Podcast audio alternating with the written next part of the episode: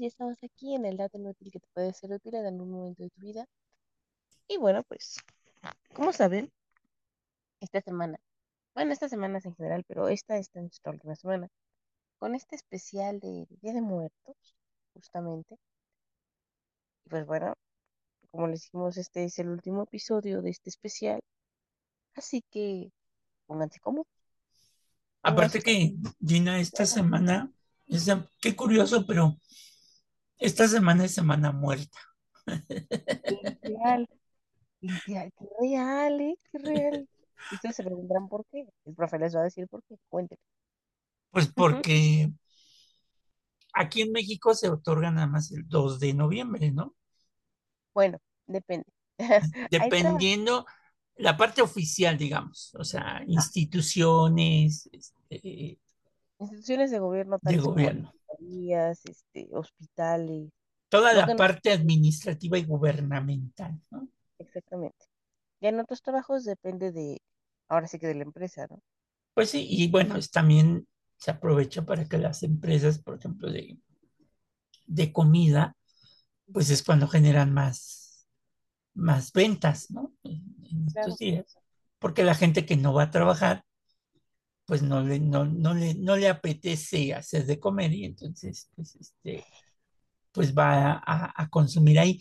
Pero ¿por qué es una semana muerta? Pues porque prácticamente la gente también aprovecha para regresar a sus lugares de origen, a ver a sus difuntos, aunque se oiga así, a ver a sus difuntos, y pues muchos son del interior de la República y muchos van a los panteones, a visitar a sus familiares. Y pues la ciudad como que entra en una tranquilidad, ¿no? Ay, la verdad que sí. O sea, yo adoro estos días, o los días previos a Navidad, o los días previos a Reyes. ¿Por qué? Porque no hay tráfico, no hay problemas en el metro, en el metrobús. O sea, sí hay gente. No es como que no haya gente. Sí hay gente, pero es muchísimo menos. O sea, ustedes pueden ir a las 2 de la tarde en el metrobús, en el metro, en la calle, y no ven tantos carros pasando, no ven gente desquiciada. Porque como se podrán dar cuenta, pues no hay clases, entonces... No, corrección. No hay clases. A los maestros. Hay clases, por calendario escolar solo se quita el 2 de noviembre, como bien les dijimos. Sin embargo, la gente, precisamente como aprovecha estos días para irse de regreso a sus pueblos, dejan de llevar a sus niños a las clases. Y hay que ser muy claros, porque luego a los maestros... No hay clases. No, para nada. No hay niños. En las escuelas, los niños no llegan. Sí, claro. Ya saben que aquí tenemos el 01800 Gina Legal, entonces... Es que es verdad, porque he oído muchísimos comentarios luego de gente que dice, no, es que los maestros son bien flojos. No digo que todos... Pero no dije que fueran flojos, yo dije, no hay clases. No, usted no lo dijo. Pero pues yo... No, bueno, pero el día 2, el día 2 de noviembre no hay clases, ¿no? No, solo ese día. Por pero eso. Los anteriores e incluso posteriores a ese día. O sea, la gente se los da olímpicamente. Pues porque es Día de Muertos, hay que estar pensando en la vida y la muerte. Sí, no, o sea, aclaración. Hay que sentarse, hay que acostarse en su cama con sus ojos cerrados para pensar en esta cuestión filosófica de la vida y la muerte. Aunque tus ojos estén cerrados. No, porque tu mente está trabajando, o sea. Por eso mismo. No. Y te despierta con buen ánimo porque dices, ya nada más faltan 2 meses para que termine el año, ya. No somos nada. Ay, sí, te cae el 20, ay, Dios mío. ¿Un año menos o un año más? Un año más a tu edad, un año menos. Un año menos de vida, sí, ¿no? ¿Qué tal un año menos de vida, fíjate. Allí viene esta profundidad filosófica de la vida. Un año menos de vida y un año más a tu longeva edad, Gina. Sí, no, es que hay gente que dice, no, un año más. Y yo, yo sé que lo hacen en buena onda, ¿no? Que Gina, ustedes no están para saberlo ni yo para contarlo, pero Gina es lo contrario. O sea, Gina es un año menos, pero también es un año menos en su edad, porque ya saben, la vanidad puede ante todo. 20 siempre, o sea, yo siempre forever 21, claro que sí. 20 siempre. Obvio. Ay, no, de veras. Ay, no. Yo voy a alargar mis 20 hasta mis 30 y mis 30 hasta los 40 y de las 40 yo no paso, ¿eh? Dorian Gray se quedó corto contigo, ¿eh?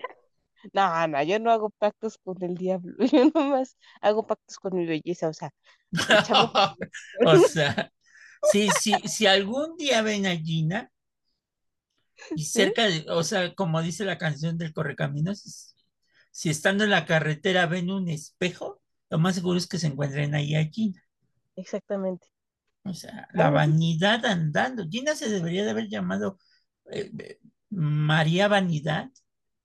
Ah, yo pensé que Narcisa, dije. No, Narcisa, pues te diría, no, sería muy, muy gacho. No, el diminutivo no estaría cool. Sería Sisi. Sí, obvio, sí, porque, pues, ¿por qué?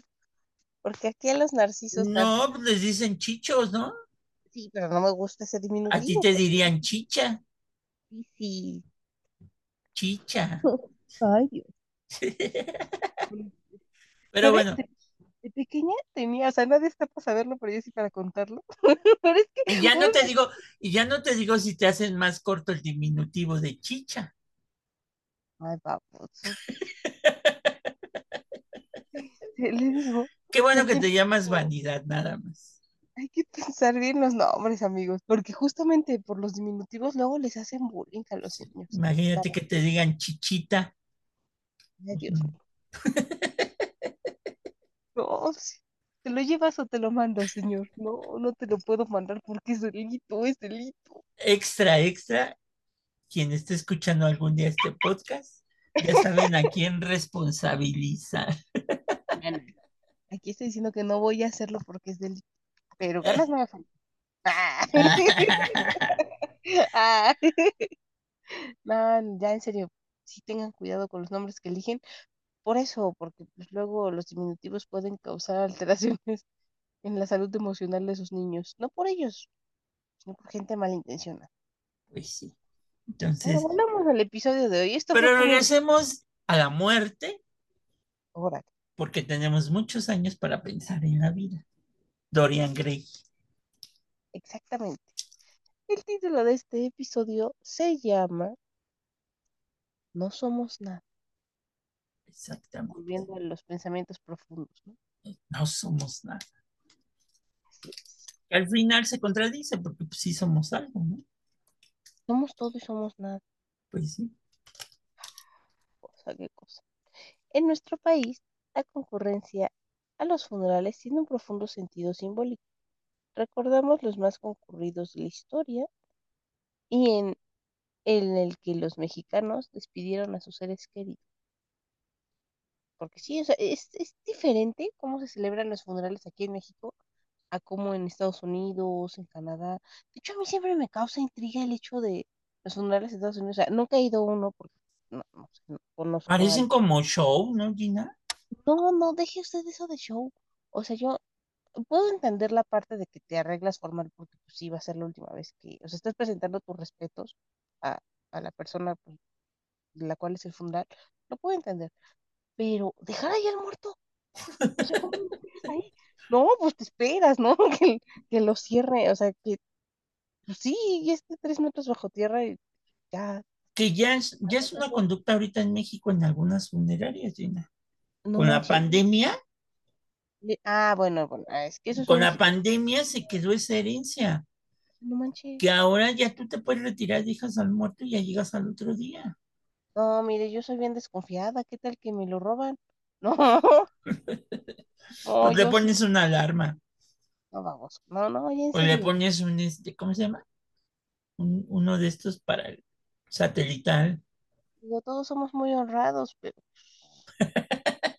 tampoco hay que ser tan confiados, no. Pero bueno, eso, y bueno, aquí en México no es tanto esa cuestión, pero en Estados Unidos sí, o sea, ¿Qué vas a dar de comer en el funeral? Y... Ay, aquí está, bueno... No, es que aquí nada más es el café y las galletitas y el pan y los chistes colorados, pero en Estados Unidos hacen unas comilonas ahí frente al muerto. No, por ejemplo, o sea, eso del café y las galletas, por lo menos en mi familia, aplica, o sea, bueno, en la funeraria, ya ve que en la funeraria te da sus paquetes, ¿no? De que servicio de café y galletas, ajá, la noche que pasas en la funeraria y todo, y ya al día siguiente ya es tu boleto, ¿no? Ya tú ves qué onda. Entonces, en los rosarios, o sea, de que al final del rosario nosotros sí dábamos de comer. Sí, pero, o sea, no una comilona bárbara como los... Pero ya no está el difunto, ¿sí? Ah, no, ya está la ceniza. Y en Estados Unidos sí está el difunto presente. Bueno, es que las cenizas cuentan como difunto presente, ¿no? Pues serían las exequias, ¿no? Sí, pero aquí está de cuerpo presente, y aparte los velorios norteamericanos, yo lo que veo son como llega cualquier hijo de vecino y se sienta ahí. Cuando decimos hijo de vecino quiere decir que pues, cualquier persona que no es de la familia y que ni siquiera conocía al muerto, y te puedes llegar a sentar ahí. Ay, déjame decirte que hay grupos. Ya ves que en Estados Unidos hay de estos grupos de autoayuda para todo, ¿no? Sí. Entonces había grupos, alguna vez me enteré que había un grupo de autoayuda para que la gente ya no fuera a los funerales, pues a comprender su soledad. Caray. Porque había personas que iban exclusivamente a cualquier funeral y con eso satisfacían como una droga. ¿Qué sentían un placer de estar en un funeral y se acabó? Yo digo que es porque el muerto no era de su familia, pero no manches, no, sí, o sea, no, qué extraños son. Sabemos que vamos a hablar con una persona miembro de este club para... y las funerarias en Estados Unidos no son como aquí. Las funerarias son en casas prácticamente. Bueno, es que aquí las funerarias, o sea, en realidad parecen casas, pero no son casas. O sea, ya que entras, o sea, si tú no sabes que es una funeraria y nomás así ves la fachada, dices, órale, qué casa con tantos ventanales, ¿no? O sea, yo me acuerdo que antes de ir a una funeraria y todo, pasar por las funerarias, yo decía, está raro, ¿no? O sea, parece una casota con muchas ventanas y no cortinas. O sea, eso era lo que me llamó la atención. Eran muchas ventanas y no había cortinas, sino persianas. Y yo, amigos, mi pensamiento particular, no puedo comprender cómo alguien prefiera las persianas a las cortinas en una casa. Entonces, de pequeña me parecía como muy exótico que en lugar de cortinas hubiera persianas. Ya después entendí que no eran casas precisamente, y bueno. Eso me parece a mí exótico, las funerarias en Estados Unidos. Porque inclusive aquí, bueno, no sé, en tu colonia popular, Gina, en la mía, que es más popular que la tuya, había locales donde no era funeraria, pero ahí podías comprar la caja de difunto. Estaban los estuches ahí acomodados en vitrinas. Ajá, ya lo entendí. Entonces tú ya comprabas tu estuche, y muchas veces el de la funeraria, bueno, no, el que vendía los estuches, o sea, las cajas de muerto, ya te conectaba con la funeraria, ¿no? Fíjate, no muy cerca a mi casa, pero alguna vez pasé por ahí porque pues, ahora hay un estacionamiento. Sí vi eso, justamente. O sea, que puedes comprar, pues, así como ir al súper y comprar leche y ya llevarla a tu casa, así igualito. Ajá, y ya escoges tu estuche. Y de hecho hasta tienen planes tipo para cuando se muera, o sea. Para cuando te mueras. Órale, ya tengo ahí mi guarda. Sí, entonces... Bien curioso porque, bueno, es que para los que no son de México, por muchos años, yo creo que ya esa fue una moda, pues yo creo que de los 70s, 80s, porque por muchos años los funerales se hacían en casa. O sea, donde había fallecido la persona en un hospital o en su casa, se llevaba la caja fúnebre. Aparte ahora no había tanto esos servicios que ahora hay, ¿no? Que casi hay spa para el cadáver, ¿no? Anteriormente llegaba el Ministerio Público a donde te habías muerto, levantaba el cuerpo Y pues ya tú teniendo tu papeleta emitida por un médico legista y certificada por el Ministerio Público, pues ya podías nada más ir a la funeraria, enseñar esos documentos, te vendían el estuche, los 4 cirios, tu... Crucifijo te lo rentaban. Ajá, y ya nada más te decían a qué panteón van a llevar a la persona, porque tampoco no era una cultura la incineración y cremación, no era una cultura como lo es al día de hoy. Anteriormente... Eso llegó cuando se quedó la Ciudad de México sin lugares en los panteones. Porque bueno, en México legalmente nadie era dueño de su cacho donde te enterraban, porque había un sistema que le llamaba, creo que todavía existe, pero es un sistema que le llaman perpetuidad. Todavía existe, pero, o sea, si tú tienes un familiar con perpetuidad, puede aplicar, sin embargo, ya... O sea, eran 5 o 7 lugares, de acuerdo a justo, que tenías oportunidad, pero pues si ya se te murieron de 5 a 7 familiares, pues ya no hay lugar. No, y tú seguías metiéndole, ¿no? O sea, entonces, la permanencia aquí aplicaría, o sea, que sigues pagando para que no saquen a tus familiares. Exacto, que era un pago que se hacía cada 7 años, ¿no? La perpetuidad normalmente era 7 años, ahora creo que es cada año. No estoy segura, depende del contrato de cada uno. Entonces, pero así era, los funerales eran en la casa, en las casas. Ya después entró mucho esta cultura de llevar al difunto, pues, a una funeraria, y ya después entró esta cultura de la cremación e incineración de la persona, y se puso muy de moda la venta de nichos en iglesias, que ha sido un negocio que pues, a muchas iglesias les ha funcionado bien. Es una historia con perpetuidad, ¿eh? Pagas igual cada cierto tiempo.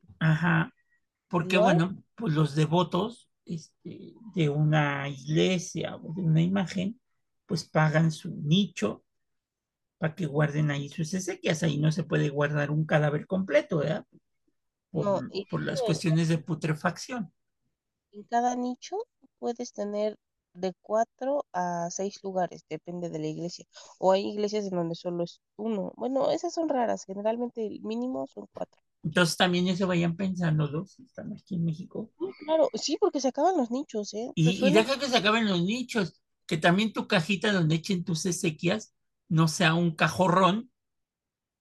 No, lo puedes contratar desde antes, planes funerarios. No estamos diciendo... O estas portacenizas que hicieron como de trofeos de fútbol llanero, así como copitas y todas estas cosas, ¿no? No, eso sí no lo he visto, pero... ¿No las has visto, Gina? No, yo he visto, pues ya sabes, las que... Las de madera, ¿no? Así muy... Sí, es más, las más raras para mí serían las redondas, pero, pues, o sea, las cuadradas, rectangulares, son pues como las tradicionales, ya sabes, de que son de mármol verde, de madera, y tienen distintos tipos de madera para que elijas. Que por cierto, Gina, comercial, y no nos pagan ni nos patrocinan, pero mañana, ustedes están oyendo hoy 1 de noviembre, pero mañana 2 de noviembre, en la catedral, de los fieles se abre la capilla de las reliquias.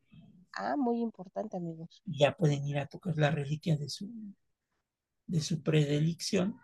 Y también pueden bajar al mausoleo que va por debajo de la catedral, donde están las criptas de los arzobispos, que ahí sí hay un pudridero. O sea, porque a los arzobispos no se les incinera. Entonces, ¿mandé?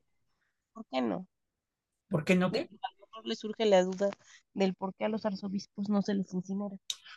Porque la carne se tiene que pudrir pasado un tiempo, se mete el cadáver, hagan de cuenta que son también nichos, pero más gruesos, precisamente para que no salgan los olores, se meten en eso que se le llama pudridero, pasa cierta época del tiempo, y pasando esa fecha, se saca el cadáver, se hace una, ¿cómo le llaman? ¿Inhumación sería, Gina? Inhumación, sí, se revisa el cuerpo y si no tiene nada... Se abre el sarcófago, ¿no? Ay, se oyó muy mamucas, ¿no? Se abre la caja de muerto.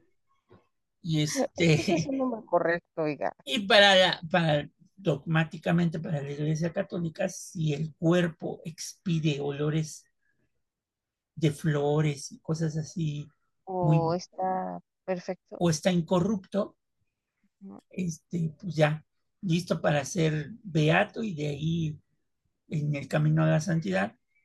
Y si se pudrió todo y se quedaron los puros huesitos, pues ya, pelas, ¿no? Se recogen los huesos y se pone en su nicho que le corresponde como arzobispo. Sí. Entonces, pero bueno, regresando a No Somos Nada. Esa es una actividad que pueden, de las muchas que suceden en la Ciudad de México durante los días de muertos. Uh-huh. Hoy, por ejemplo, el día primero se abren todas las capillas porque es Día de los Fieles Difuntos. Son 16 capillas, ¿no? Las que están. Ajá. Y mañana se abre la de las Ezequías porque es Día de los, pues no de los muertos, sino de... Ay, ¿cómo es el 2 de noviembre? Es que hoy es el día, el 1 de noviembre es el Día de los Fieles Difuntos. Y el 2 de noviembre es el día de... ¿De todos los santos? Exactamente. Uh-huh. De acuerdo con la Iglesia Católica. Uh-huh. Entonces, si ustedes murieron siendo católicos, pues hoy se les celebra, porque son los fieles difuntos a la religión católica. Sí. Sí, no, cosas interesantes. Son pequeños detallitos que uno puede pasar por alto, pero son muy, muy importantes. Uh-huh. Pero bueno. Volvemos, una vez cerrado este paréntesis gigante para que ustedes sepan qué pueden hacer en estos días. Y también cuando cuelguen los tenis. Exactamente, sí, porque pues, es que sí hay que pensarlo, porque insistimos, es la única garantía que existe. Y luego ponen a parir chayotes a los pobres familiares cuando se mueren y no tienen ningún plan. Por favor, hagan planes, de verdad. Es que la prevención en todo sentido, pero esto es prevención legal, es muy importante. Pongan sus asuntos en orden antes. No, su testamento. No, la muerte. Exactamente. Aunque no tengan más que la tierra de sus uñas. También, o sea, porque luego las cosas de su casa, o sea, no sé, hay gente que las dona y eso, pero si ustedes quieren que una parte importante de sus cosas quede con gente que las va a valorar, pueden hacer un testamento holográfico si es que no son como... o sea, cosas con valor monetario. También no, la donación de órganos, ¿no? También, sí, claro. O sea, si ustedes mueren jóvenes, pueden hacer ese trámite, o sea, previendo que en caso de que mueran jóvenes, si les gustaría ser donadores de órganos. ¿Qué prefieren? O sea, ¿qué prefieren que su corazón vaya a otra persona o que se la coman los gusanos? Sí, no, o sea, si es posible, de acuerdo con las causas en las que murieron, pues bueno, o sea, ya... Que también algún día espero que Gina lo hable, pero eso también requiere de una cuestión legal, no nada más. Claro, ahí sí, le dije a mi tía Conchita que iba a donar mis órganos. ¿No? Ah, no, son enchiladas, les digo, aquí todo, o sea, en México, aunque ustedes no lo crean, es un país que sí, si tiene leyes, sí se tienen que llevar a cabo. O que llegue la tía Conchita y diga, pues ahí antes de expirar y dar el último aliento, dijo que donáramos su corazón, las córneas. Dijo, y la tía tiene problemas en los riñones y dijo que me donara sus dos riñones. No aplica así. No. Y que con su grasita hiciéramos unos sopes. Pero bueno. No, ya. Este es otro tema para otro episodio, pero sí estaría interesante. Si les interesa, déjennoslo saber. Y ya, sí. Ya veo. Ok. Entonces, ¿quién fue el primer difunto, Gina, que su funeral fue, pues llamó la atención de toda la sociedad? Porque eso sí, también de personajes ilustres, pues hacemos como que el funeral es de nosotros también, ¿no? Entonces, ¿quién fue el primero, Gina? El primero del que vamos a hablar va a ser de Amado Nervo, okay, cuya vida empezó en 1870. Y terminó en 1919. Si ustedes no saben quién es Amado Nervo, no se preocupen porque les vamos a contar. Porque aparte tuvo una frase en un poema muy elocuente. Uy, no, es más, yo me sé de memoria uno de sus poemas, pero tiene muchísimo. Ese es de En Paz, la frase que dice: vida, nada me debes, vida, estamos en paz. Tómala. Directo. Esas ni el poeta de la canción Joan Sebastián se las aventaba. El poeta mexicano Amado Nervo falleció por el agravamiento de una nefritis. Así es, una nefritis el día 24 de mayo de 1919 en Uruguay, ciudad a la que llegó para ser ministro diplomático. Sin embargo, la vida no tenía sus planes. De morir, pues su cuerpo tardó 6 meses en llegar a México, en donde, bueno, ya una vez llegando a su país, se le rindió su último homenaje. Previo a la travesía, sus restos se depositaron provisionalmente en el Panteón Nacional de Montevideo. Ahí recibió honores máximos por un mes. En tanto, se preparó el buque Uruguay, que viajó desde Uruguay este país a México. Sí, dije, es que va a sonar raro que diga Uruguay. Desde este país hacia México, el navío zarpó desde Uruguay en el mes de julio de 1919, aunque hizo su primera parada en Brasil. Ahí también le rindieron un homenaje fúnebre. Con batucada y todo. No sé cómo celebran. Le han de haber cantado Pepe, Pepe, Pepe, Pepe. No, sí. Ay, no, perdónenlo, no saben lo que hace. Luego llegó a República Dominicana, ahí también recibió otro homenaje porque, bueno, su obra poética, y además, como les dijimos, antes de morir, pues iba a ser un diplomático que iba a representar a México y sus intereses en el extranjero. Ahí le han de haber cantado, que lo baile de lado, que lo baile de lado. Oh, sí. Sigue. Somos payasitos. El cuerpo también llegó a Cuba. No, ya, quieto. Azúcar. Dios mío. Paciencia, señor, paciencia. Permaneció hasta mediados de octubre. Ahí también se efectuaron honras fúnebres multitudinarias. O sea, cualquiera que quisiera ir a honrar a Amado Nervo estaba cordialmente invitado. Luego, el buque por fin arribó a México, en el puerto de Veracruz, el 11 de noviembre de 1919. Desde ahí se trasladó. Ahí tocaron la bamba. Señor,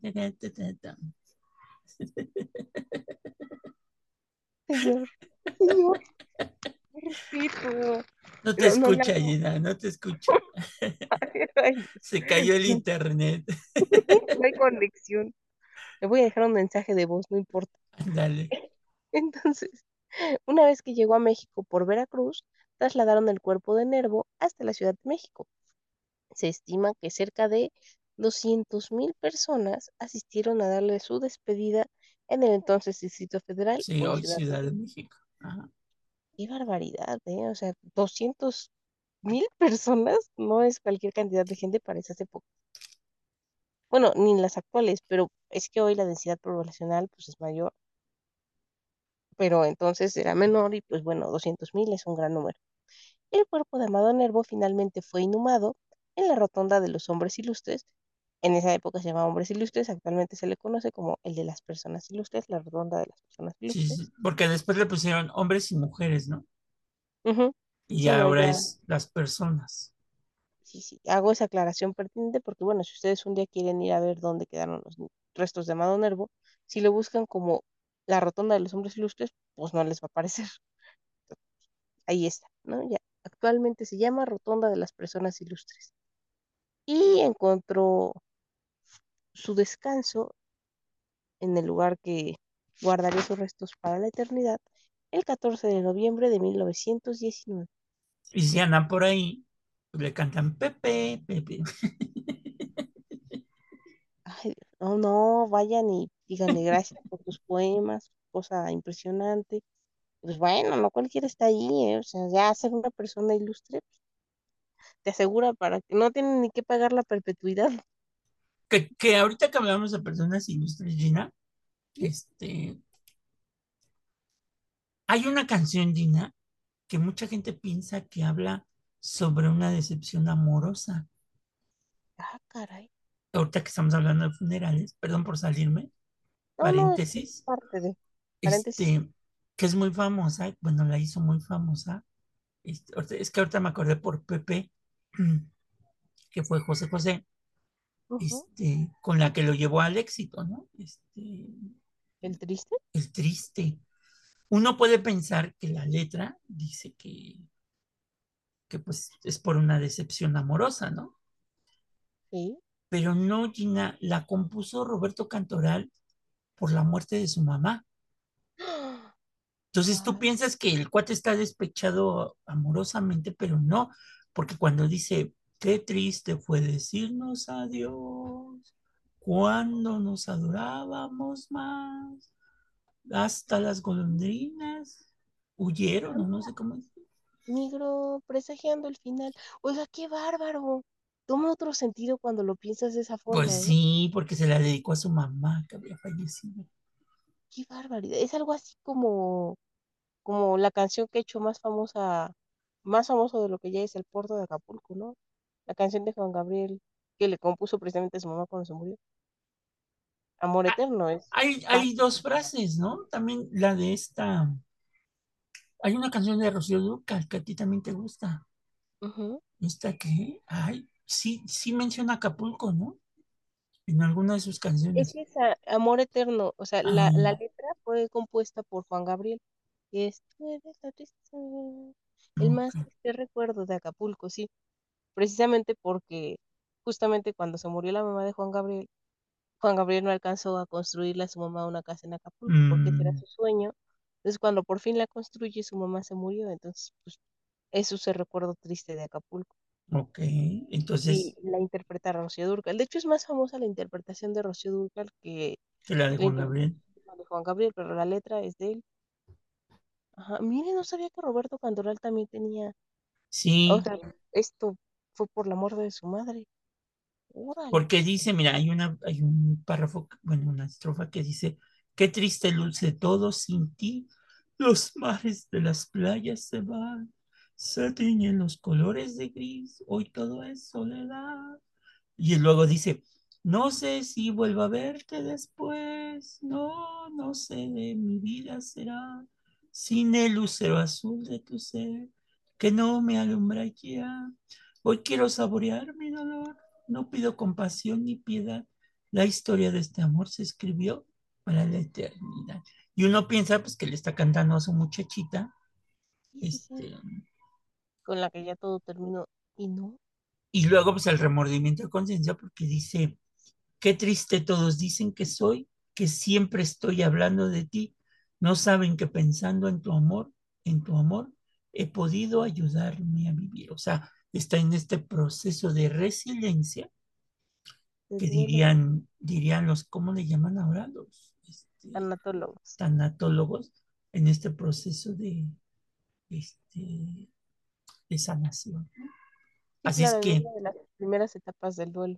Dentro del dato inútil dimos otro dato inútil de esa canción de José José, la más famosa, la que lo lanzó a la fama.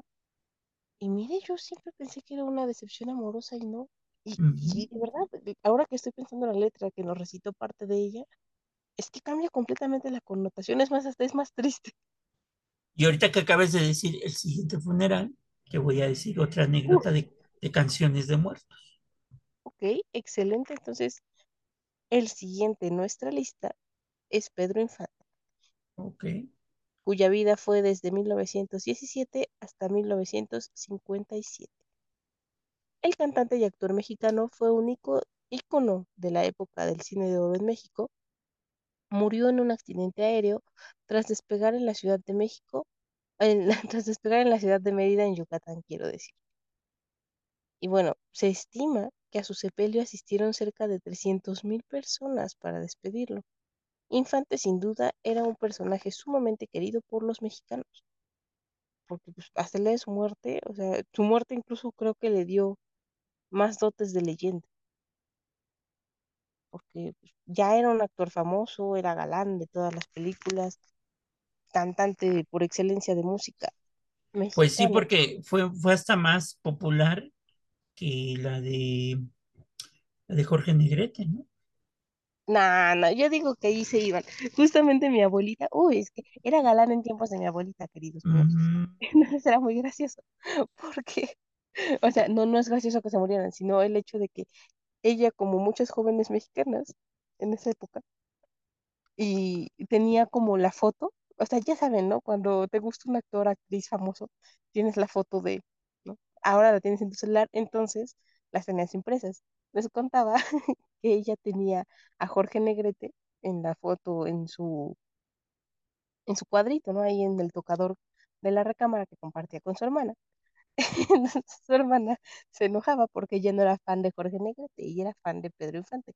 Entonces volteaban el cuadro y estaba del otro lado la foto de Pedro Infante. Y de acuerdo a quién estaba en la recámara, volteaban la foto. Entonces era muy gracioso. Pero era un debate que era en más de una casa. O sea que, por lo que me contaba mi abuelita en esas épocas, ¿eras team Pedro Infante o team Jorge Negrete? Pero pues, hasta incluso había esto de que decían tipo, no, pues es que si te gusta Pedro Infante, pues eres más como de la plebe, ¿no? Pues si te gusta Jorge Negrete, pues eres más acá, porque ustedes no están para saberlo, pero yo sí para contarlo. Jorge Negrete estudió, o sea, él estudió la carrera de cantante, él era soprano, la estudió en el Instituto Nacional de las Bellas Artes aquí en México, en el IMBA. Okay. Entonces, pues él sí era un músico estudiado, digámoslo de esa forma, o sea, tenía el título, y eso les daba como la oportunidad de decir a sus fans que era como más el logro que él había hecho en la música mexicana. Y claro, pues las fans de Pedro Infante decían, no, pues por el contrario, él sin estudiar, cosa bárbara, ¿no? Entonces, pues ahí estaba el eterno debate, en más de una casa. Okay. Nomás les cuento, ¿no? Pero pregúntenle a sus abuelitas si todavía tienen la fortuna de que vivan con ustedes o cerca de ustedes, pregúntenles, ¿eran team Pedro Infante, Jorge Negrete o tenían otro cantante? Porque puede ser también. Ok, ahí te va otra anécdota de otra canción que canta Alejandro Fernández. A ver. Que se llama Nube Viajera. Uh-huh. Sí, sí la conozco. Uno piensa que es por una decepción amorosa, ¿no? La letra.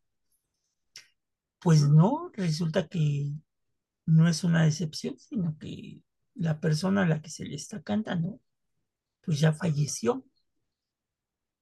Entonces nos está hablando de cómo el amor, pues traspasa la muerte. Porque la letra dice, hay amor, aquí estoy preso de tu recuerdo en mi soledad.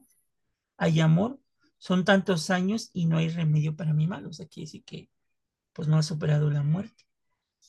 Hay amor, estoy vencido, no tengo fuerzas para luchar, o sea, está en una depresión. Sí. No cabe duda que sigo siendo un sentimental. Y pregunta, ¿dónde estás? ¿Qué cielo cruzas sin extrañarme, nube perdida? ¿Por qué no vienes a iluminarme, luz de mi vida? Regresa pronto que yo no vivo si no es por ti. Y después dice, detén tu vuelo y vuelve a casa, nube viajera. Por una sola de tus caricias todo lo diera, aunque volvieras de nuevo a irte lejos de mí, ¿no? Entonces, uno piensa que la chica se fue, pues sí se fue, pero pues, colgó los tenis. Se fue a jugar al equipo de Dios. Exactamente.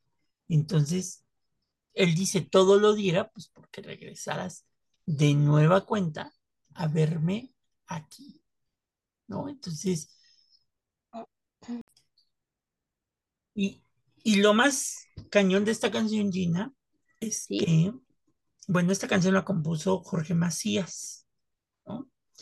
Y resulta que Jorge Massias pues, tenía ya mucho éxito en los 90s.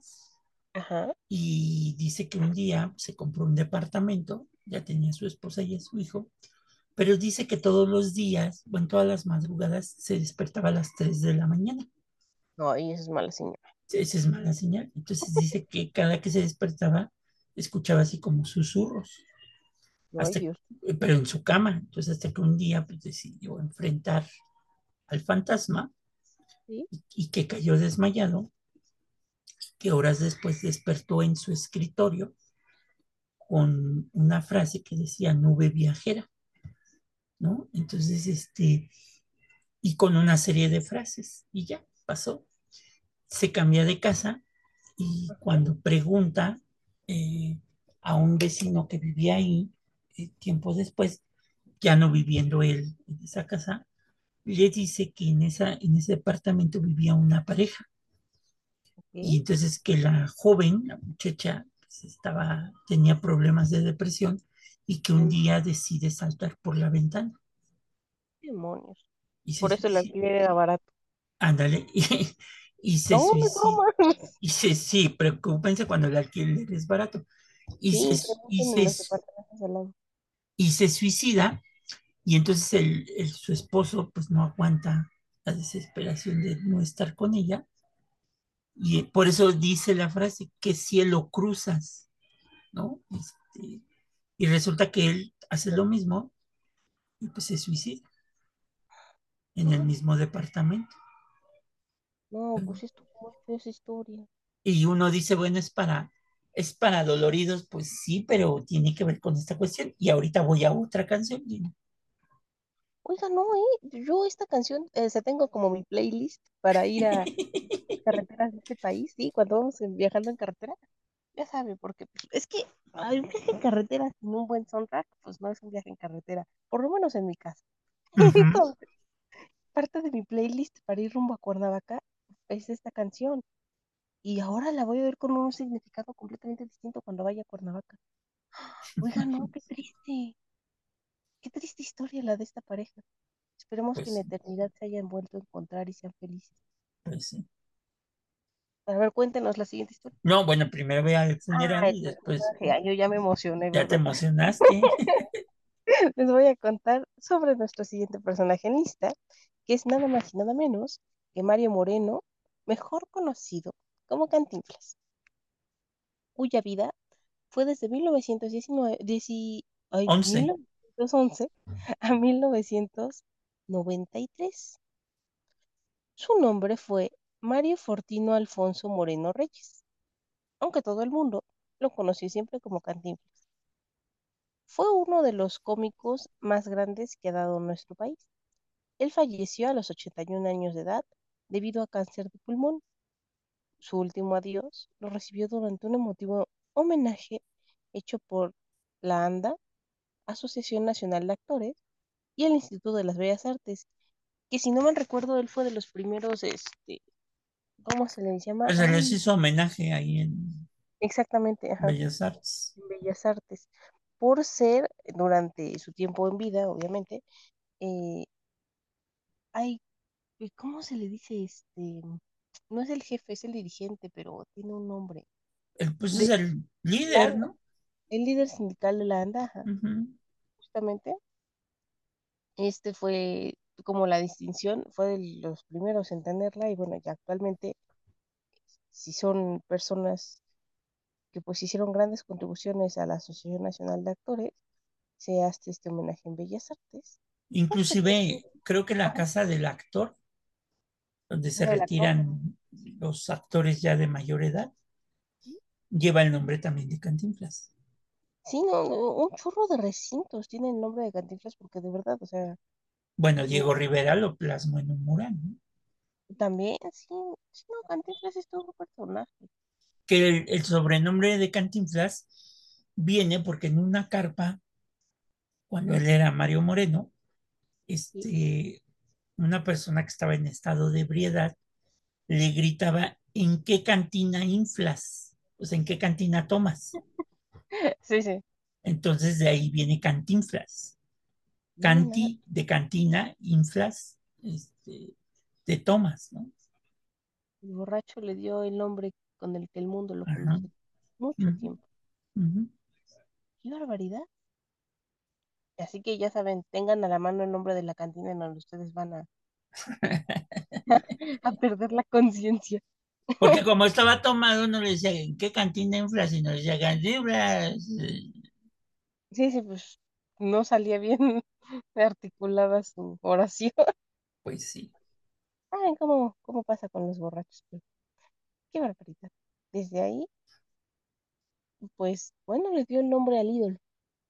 Y aparte, Gita es el primer actor que ya fue cremado. O sea, ya no fue como con Pedro Infante y Jorge Negrete, que era el cadáver in situ, ¿no? Curioso, importante, vean cómo los tiempos cambiaron, estamos hablando de los 90s. A partir de esta época fue que se empezó a hacer más famosa la cremación. Okay. Y ahí te va mi canción. Venga. Hay una canción que también uno puede pensar que se la dedican pues a una noviecilla o a un amor que se fue. Es de Miguel Bosé y se llama Si tu no vuelves. Ah, claro. Y esta canción siempre me da aires tristes, pero a ver, cuéntame.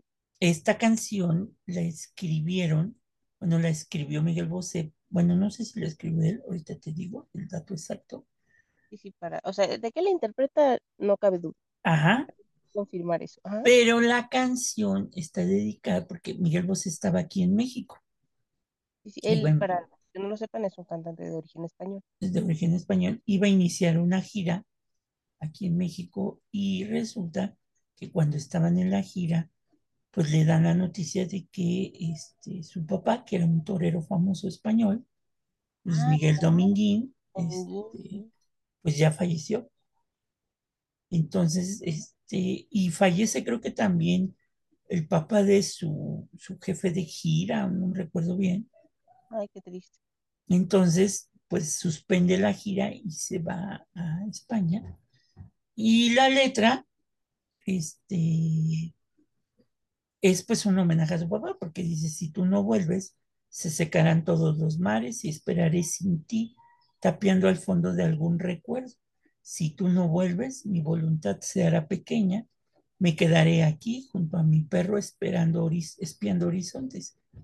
Si tú no vuelves, no quedará más que desiertos y escucharé por sí algún latido que le quede a esta tierra, que era tan serena cuando me querías, había un perfume fresco que yo respiraba, era tan bonita, era así tan grande y no tenía fin, y cada noche vendrá una estrella a hacerme compañía, que te cuente cómo estoy y sepas lo que hay, dime amor, amor, amor, estoy aquí, ¿no ves? Si tú no vuelves no habrá vida, no sé lo que hay. Manche, sí, o sea, le digo ahora que uno sabe por qué. Eso es lo padre de la música. Bueno, de todas las representaciones artísticas en general, entender el origen de ella, pero justamente, o sea, ¿sabe? Esta parte de cada noche vendrá una estrella a hacerme compañía, siempre me pareció nostálgica, o sea, me gustaba la parte, pero decía, qué bonito, ¿no? Porque al final, a pesar de todo, quieres que le cuenten cómo vas, ¿no? Y como bien dijo, yo también lo confundía como que era para un amor perdido, o sea, pero un amor romántico, no un amor de padre. Y ahora que entiendes esto, que era un amor de padre, es todavía más triste, pero a la vez hermoso. Ay, qué cosa. Y ahorita bueno, la que sigue, Gina, porque esto no acaba. No acaba. Qué barbaridad. No, es una muy buena canción. Oigan, no, qué bonito. Sigamos. Sí, porque si no me pongo sentimental. Roberto Gómez Bolaños, a quien el mundo conoce y conocerá para siempre como Chespirito. Su vida fue de 1929 al 2014. Roberto Mario Gómez Bolaños, su nombre completo, alias Chespirito, fue un actor, comediante, dramaturgo, escritor y guionista mexicano. Así es, damas, caballeros, niños y niñas, él hacía de todo. No sé si la palabra, porque ya ves que él también... como Cantinflas, ya ves que cantinflear ya es un verbo, ¿no? Sí, ya la Real Academia de la Lengua Española lo aprobó. No sé si en el caso de Chespirito se me chispotear. Me parece que todavía no, ¿eh? O sea, okay. Tuvo la idea de que se diera, pero al parecer todavía no. He googleado en el buscador. Para los que no lo conozcan, se decía mucho eso cuando te equivocabas, ¿no? Se me chispoteó. Sí, porque él lo decía cada vez que cometía algún error. Su personaje que era el Chapulín Colorado, ¿no?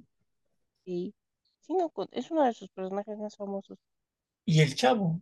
El Chavo, sí.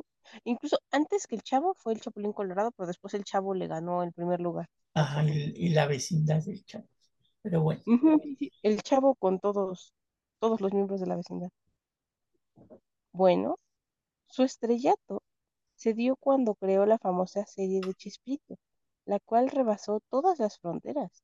Llegó incluso a países de Latinoamérica. Y sí, yo me acuerdo que cuando se murió, muchas personas de Latinoamérica, o sea, de México para abajo, ahora sí que todos ellos, estaban rendiendo el homenaje a Chespirito, o se sentían tristes por la muerte de Chespirito, y yo decía, wow, eso es trascender, porque era una época en donde no era tan frecuente que conocieras a artistas de otro país, que conocieran a otro país, que eras verdaderamente famoso. Uh-huh. No porque, o sea, aquí no aplicaba esa de no se puede ser profeta en su propia tierra, no, porque Chespirito ya era muy famoso aquí, pero quiero decir, era igual de famoso en otros países que no eran el propio. Curioso. Pero bueno, volvamos a hablar de Gómez Bolaños, porque él murió a los 85 años por complicaciones respiratorias en Cancún, Quintana Roo, aquí en los Estados Unidos mexicanos. El actor mexicano recibió un homenaje en Televisa San Ángel, empresa que fue su casa durante gran parte de su carrera, muchísimos años. Que inclusive se puso tan mal durante el homenaje que se tuvo que retirar y el homenaje siguió transmitiéndose. Sí, lo recuerdo, incluso, o sea, no había cómo no verlo porque literal en todos lados salió, pero, o sea, tenía su tanque de oxígeno y su, o sea, ahí fue cuando de repente desapareció y dije, bueno, está grande, ¿no? A lo mejor no puede estar por la condición misma de su salud. Por eso vivía en Cancún, a nivel de mar. Sí, claro, eso ayuda a las personas con problemas cardíacos a llevar una vida más en paz. Y dicen las leyendas que Juan Gabriel le escribió una canción en 15 minutos, ¿no? Ya ves que sale Juan Gabriel en el homenaje con un traje rojo como el Chapulín Colorado. Y él dice que pues, él no tenía preparada la canción y en 15 minutos la escribió.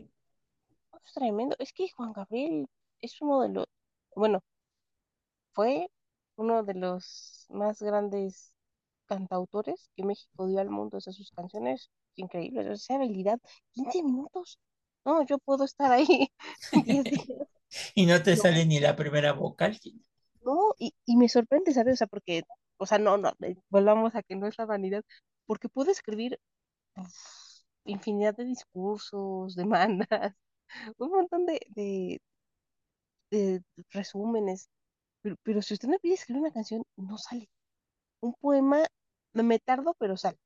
Pero canciones no, ¿eh? O sea, cuando me acuerdo, así que me dejaban en la escuela hacer de que hay una canción para el Día del Medio Ambiente, una canción para no sé qué cosa, no me salía.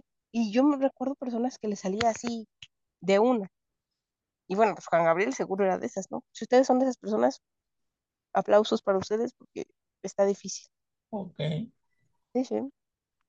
Y bueno, al ser uno de los personajes más queridos del mundo, de México y del mundo, me refiero a Chespirito, también se le veló en el Estadio Azteca. Es un estadio muy grande, muy conocido, es el más grande de México, el más moderno en su momento, y bueno, pues actualmente va a pintas de volverlo a hacer, para que la gente pudiera darle su último adiós. Ahí se congregaron miles de personas para despedirlo. Los restos del dramaturgo reposan ahora en el Panteón Francés de la Ciudad de México. Okay. Estamos hablando de que el Estadio Azteca tiene, bueno, actualmente, para esas épocas del 2014, 80,000 personas eran las que podía albergar. 80,000 personas que fueron a ver el funeral, más los que lo estaban viendo a través de televisión y todo lo demás, ¿no? Que bueno, pues sabemos ya, no vamos a hablar, pero la historia de demandas con todos los personajes de la vecindad, ¿no? Son casi tan famosas como el mismo Chespirito. Exactamente. Y ahora va mi canción, Gina. Venga. Hay una canción que compuso Joan Sebastián, el poeta del pueblo, dirían por ahí. Que se llama Millón de Primaveras. Ajá, no es de las más famosas, pero sí es. La canta Vicente Fernández, es quien realmente la hizo éxito, ya también difunto. Y pues resulta que la historia de esta canción tiene que ver con la muerte de su hijo, de Joan Sebastián. Su hijo mayor, Trigo, que así se llamaba, Trigo, dicen que murió por un altercado, pero realmente algunos más dicen que fue un ajuste de cuentas y que lo mataron, y que Joan Sebastián todavía alcanzó a verlo vivo y Trigó murió en sus brazos de Joan Sebastián. Y que entonces, para remediar y mitigar su dolor, meses después, pues Joan Sebastián contrató a una médium que le dijo un mensaje de su hijo desde el más allá y le pidió que ya no escribiera canciones tristes ni canciones de amor y que tampoco le escribiera canciones a él, que ya, pues ya no lo hiciera, lo cual Joan Sebastián dijo, bueno, pues va, pero te voy a componer una última canción, ¿no? La última y nos vamos. La última y nos vamos, y la canción se llama Millón de Primaveras, que dice, y es curioso porque dice, mira, te molestas si te hablo de mi amor y me pides por favor olvide el tema y que cambie la letra de mis canciones y tu nombre quite ya de mis poemas. Ándale, te molesta, aguanta por favor, te lo juro, estoy a punto de olvidarte. Solo falta 1,000,000 de primaveras, unos cuantos siglos, solo he de adorarte. Solo falta 1,000,000 de primaveras, después de eso ya no vuelvo a molestarte. O no, no volveré a cantarte, si te molesta, si te molesta. Te molesta el perro que ladró de alegría anunciando tu llegada, porque dice que su perro ladraba cuando sentían el espíritu cerca. Órale. Y me dices que ese perro está loco, que le ladra a la persona equivocada. Yo te digo, por favor, aguanta un poco, ten paciencia, no le des otra pedrada o no volveré a ladrarte, no volverá a ladrarte si te molesta, si te molesta. Yo me he oído la canción, pero insisto, el significado cambia cuando conoces el porqué de... Pues sí, porque... 1,000,000 de primaveras. Yo dije, bueno, qué acosador, pero no, así ya no... Yo, la primera vez que lo vi dije, puta, qué acosador, güey. No, ya sí, espérame, pero no manches, allá sí, pues cómo vas a superar algo como ello. Entonces, no, pues no sí, creo. porque aparte es la parte más fuerte para un papá, perder un hijo. Es más, no tiene, cuando tú pierdes a tu esposa, pues te conviertes en viudo, cuando pierdes a tu papá o a tu mamá en huérfano, pero perder a un hijo, pues no tiene nombre, ¿no? Ahora sí que no tiene nombre. Literalmente, o sea, es tan terrible, tan increíblemente horrible el horror que debe de ser perder a un hijo. O sea, es antinatura, estamos de acuerdo. Que no hay palabra en el español para describirla. Es más, no sé si en otro idioma exista, cosa que, pues así de guatepronto pienso que no, porque pues, debe de ser horroroso. Ay, no, ni pensar. Feo, feo. Pero miren qué bonita forma de despedirte de...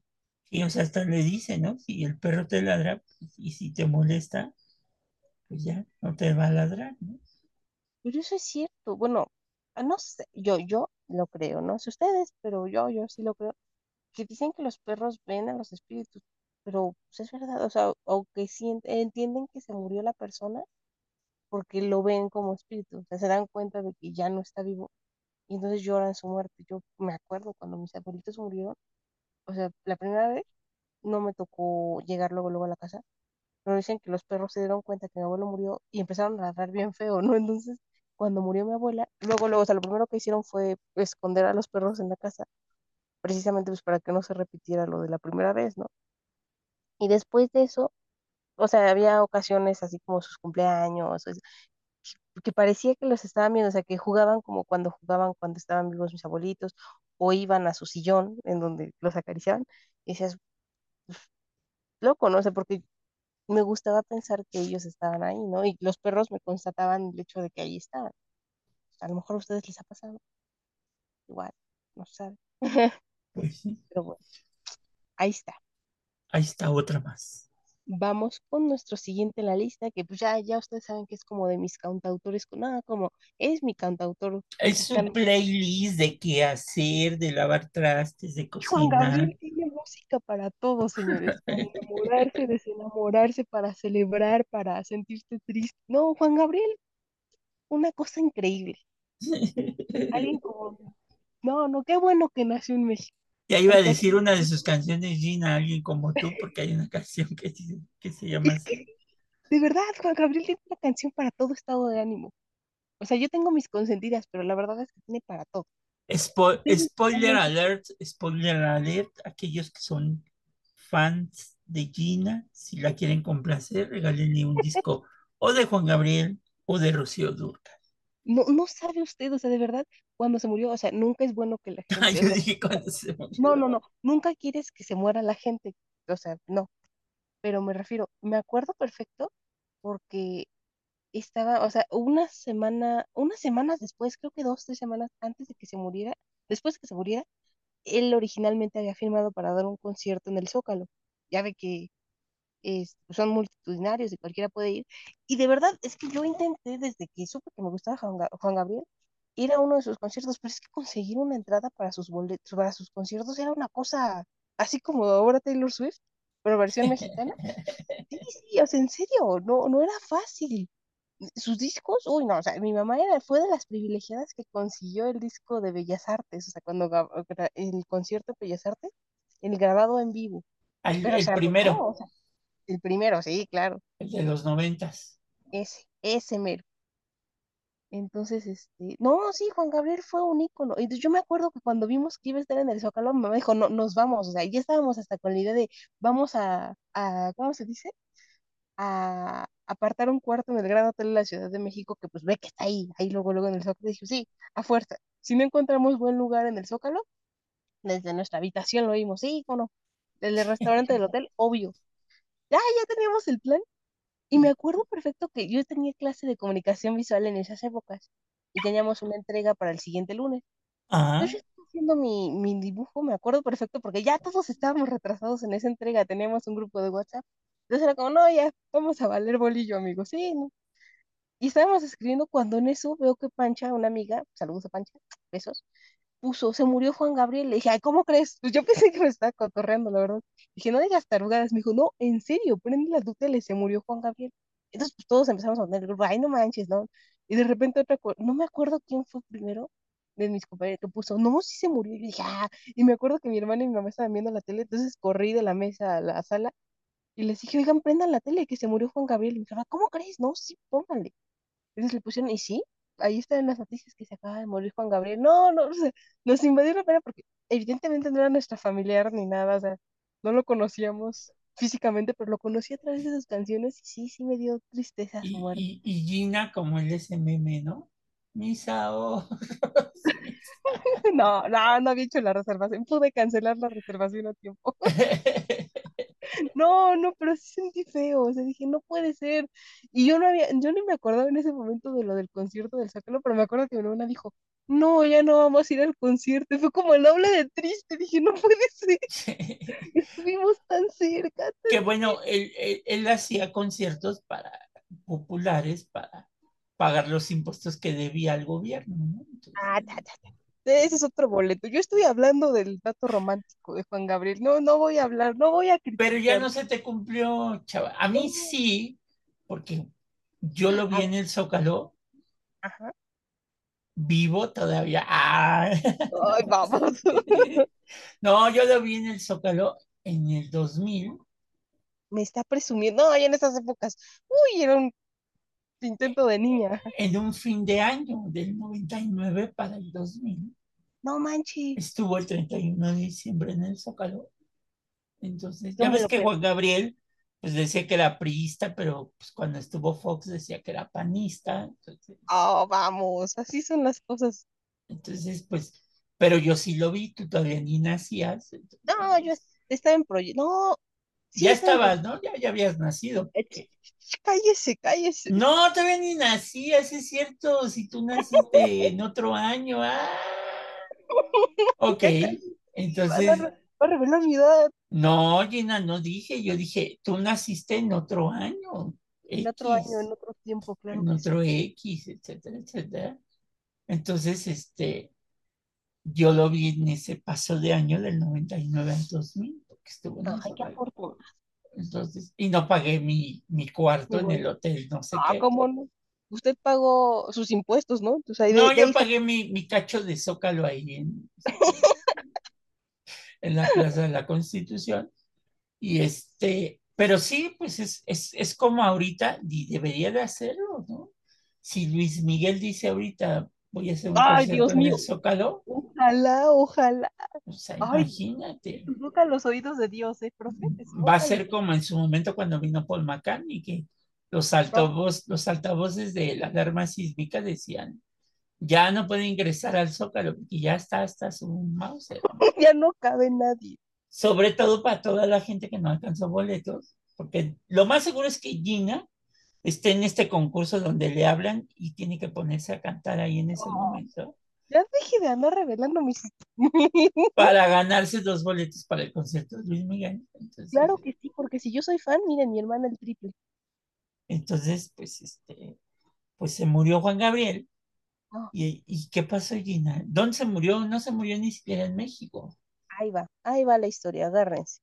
Juan Gabriel, que no era su nombre, tengo que aclararles, este era su nombre artístico. Él era... Alberto Aguilera Valadez. A quien se le conoció popularmente como el Divo de Juárez, claro. Pero también lo conocían por Adán, ¿no? Tuvo su primer nombre artístico Adán, ¿no? Ese fue su primer nombre artístico, pero el que le dio fama, o sea, ahora sí que con el que dio con todo hasta el estrellato fue Juan Gabriel. Ok. Y sí, fue autor, compositor, actor, músico y productor mexicano, ¿no? Una chulada. Él falleció en Santa Mónica, Estados Unidos, debido a un infarto. Se dicen muchas cosas, amigos, pero lo mismo se dice de Pedro Infante. Legalmente, ellos están muertos. Nada. Y de Michael Jackson. Ay, sí, nosotros no vamos a caer en ello, ¿no? Normalmente se dice que están muertos y hasta que se demuestre lo contrario, están muertos. Ah, yo pensé que decías, normalmente se dice que eran, ¿cómo se llaman? Esta raza de extraterrestres. Ay, vamos, no, reptilianos. Reptilianos. No, no. Reptilianos, no, no. Pues sí, para escribir una canción en 15 minutos es un reptiliano. Eso es habilidad, es talento. Yo le dije, todos tenemos talentos diferentes. El tuyo era escribir canciones. Ya 15 minutos, bueno, eso ya era práctica. Su cuerpo se cremó en la ciudad norteamericana de Anaheim, California. Sin embargo, sus restos se trasladaron posteriormente a Ciudad Juárez. Desde esta ciudad del norte del país, sus cenizas se trasladaron a la Ciudad de México. Mira qué bonito, ¿no? Lo llevaron a la que les era la frontera más bonita de todo el mundo. Okay. Y a él, pues, a la Ciudad de México.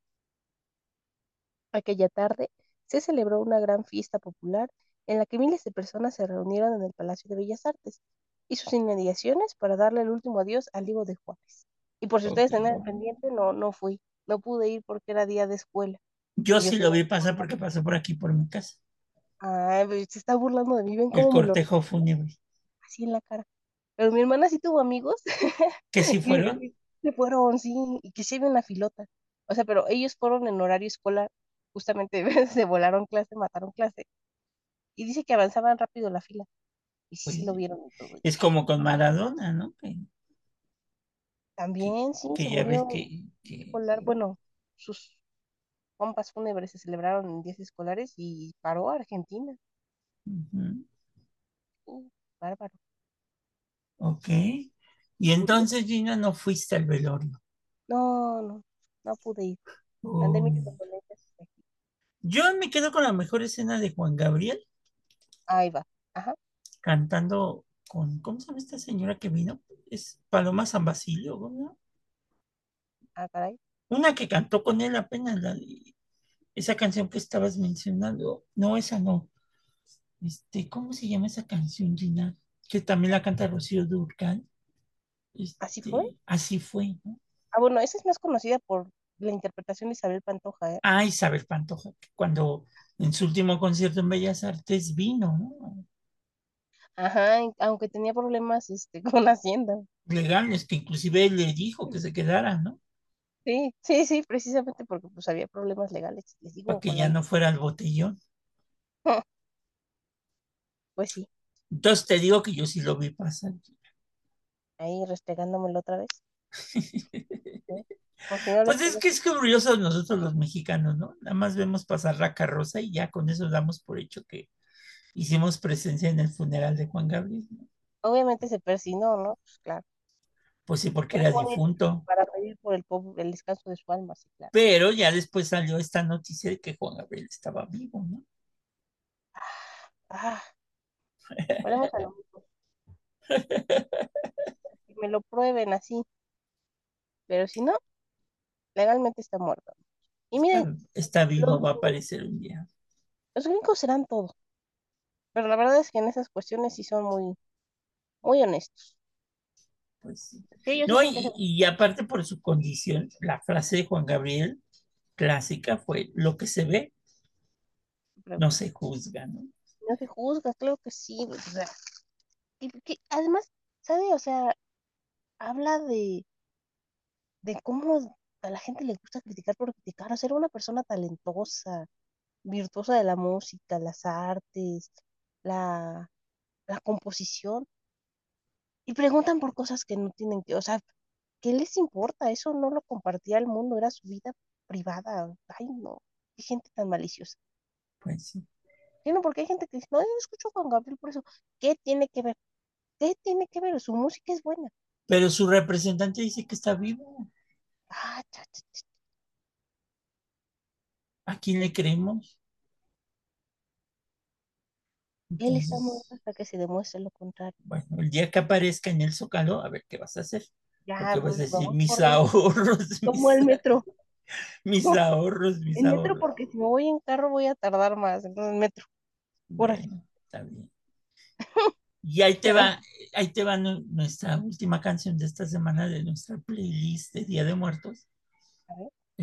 Se llama Fabricando Fantasías. De seguro en alguna fiesta llena a las que sueles acudir cada 8 días. Ah, claro. Habrás bailado, es una salsa que compuso un personaje llamado Tito Nieves. ¿Sí? Bueno, pues resulta que Tito Nieves, pues la fama lo llevó a convertirse en una persona que, pues el alcohol, las drogas, la fama, el dinero, pues lo transformó. Entonces dejó de ver a su familia, a su hijo, y resulta que a los 2 años de que él ya estaba en toda la plenitud de su éxito, su hijo le avisa que tiene cáncer. Y pues empieza el proceso de que pues, se va a morir, se muere, y entonces Tito Nieves, que pues, andaba en las drogas, alcohol y todo lo demás, pues no ponía atención a su hijo y escribió esta canción que se llama Fabricando Fantasías, que se supone, mucha gente piensa que está cantando a una ex, pero no es a su hijo, porque dice, quisiera poder hablarte, decirte cuánto te amo y abrazarte como antes. Quisiera sentir tu risa, volver a tocar tus manos, siempre tibias cada día. Quisiera verte despertar al lado mío, que Dios me escuche y pueda darme lo que pido. Vivo en un mundo de mentiras, fabricando fantasías para no llorar ni morir por tu recuerdo. Vivo malgastando horas, evitando estar a solas para no pensar, pero tu imagen donde quiera está presente, pues no he podido superar el perderte. Ay, eso está muy triste. Pues sí, esta es una de las canciones tristes porque su hijo de Tito Nieves pues, se murió. Es que luego pasa, ¿no? Que estás bailando, o sea, es curioso, y las canciones son tristes, pero el ritmo te hace querer bailar. A lo mejor la he escuchado, pero no me he fijado en la letra. Es que cuando estoy bailando, la verdad es que estoy pensando, por favor, no pises a la otra persona, no la pises. Sí, no, amigo. Es una salsa que se fabricando fantasías para no llorar. Porque tu ausencia está presente, vivo en un mundo. Ahora voy a poner atención. La próxima vez que voy, es más, no voy a bailar, voy a quedarme sentadita para escuchar porque les digo, cuando bailo yo sí estoy pensando, no lo vayas a pisar. Pues ya dimos una playlist, no para carreteras, sino para el Día de Muertos, ¿no? Sí, mientras ustedes están ahí agregando cosillas a su altar, porque no sean lacras, no más le pongan fruta, o si le ponen fruta, por favor, no le pongan una caña, o sea, porque en buena onda, ¿ustedes cuándo se han comido una caña cruda? Me cae que no, No, o sea, a ver, agárrate mordidas en la caña. No. Ya, ya me imagino a los difuntos, pero... No, son visitas, hay que darles comida bien. ¿A poco usted cuando llega, visita su casa, órale, una caña cruda? No, un elote crudo ahí. Tampoco, no. Como si se lo fueran a comer ustedes. Ay, yo tengo que ir por unos taquitos, por cierto, porque no me los pidió mi abuelito, pero yo estoy segura que se le van a antojar. Pero Gina se los va a empujar después de que recoja la ofrenda. No, Bárbaro, ya le dije que yo no me como la comida. Sí, cómetela, sí, Gina, está bendecida. No, no me la como, yo ahí sí. Ya le dije, ya se la comieron. Es como comer las sobras. ¿Qué tal si ahí obtienes los superpoderes, Gina? Ay, qué superpoderes. Y empiezas a tener tus visiones de medio. Ah, ¿qué tal? Está, Gina. No, ¿Tú porque no quieres progresar, Gina? Pero las soluciones ahí están. No, pues no. ¿A poco usted ha tenido superpoderes? Claro. A lo mejor los tiene y no nos ha contado, amigos. Pues, yo me tomo hasta el agüita que dejan ahí los difuntillos. Ah, no, el agua menos. No he escuchado eso de que no tienes que dejar ninguna fuente de agua destapada junto a ti cuando duermes, porque agarra tus energías. Ahí está, pues agarra las energías positivas. Por eso después de Día de Muertos traigo unas energías, pero mira. Anda bien mal vibroso. Pues sí, como dicen cuando vas cuando te curas las crudas, ¿no? Levanta muertos. Ay, Dios mío. Nunca he llegado a ese extremo, entonces no sabría decirle cómo es tomarse un levantamuertos. Está bien, Gina, está bien. Pero bueno, les vamos a dejar ahí la playlist para que escuchen completas las canciones. ¿Sí? Y pues bueno, pues estos fueron los funerales para mi querida Gina. Así es, con esto concluimos el especial de Día de Muertos. Pues bueno, esperando que ustedes hayan puesto su altar en su casita. Todavía no es tarde hoy. Hoy que sale este episodio es 1 de noviembre. Si no se han animado porque pues la tristeza o porque pues no saben cómo empezar, denle, hagan el altar, busquen la foto de su familiar. No la tienen, no importa, pídanle a su mamá, a su papá, que les mande fotos desde el celular, la imprimen, la ponen. Ahí está, no hay cómo no hacerlo. Sale, Llena. Adiós. Bye.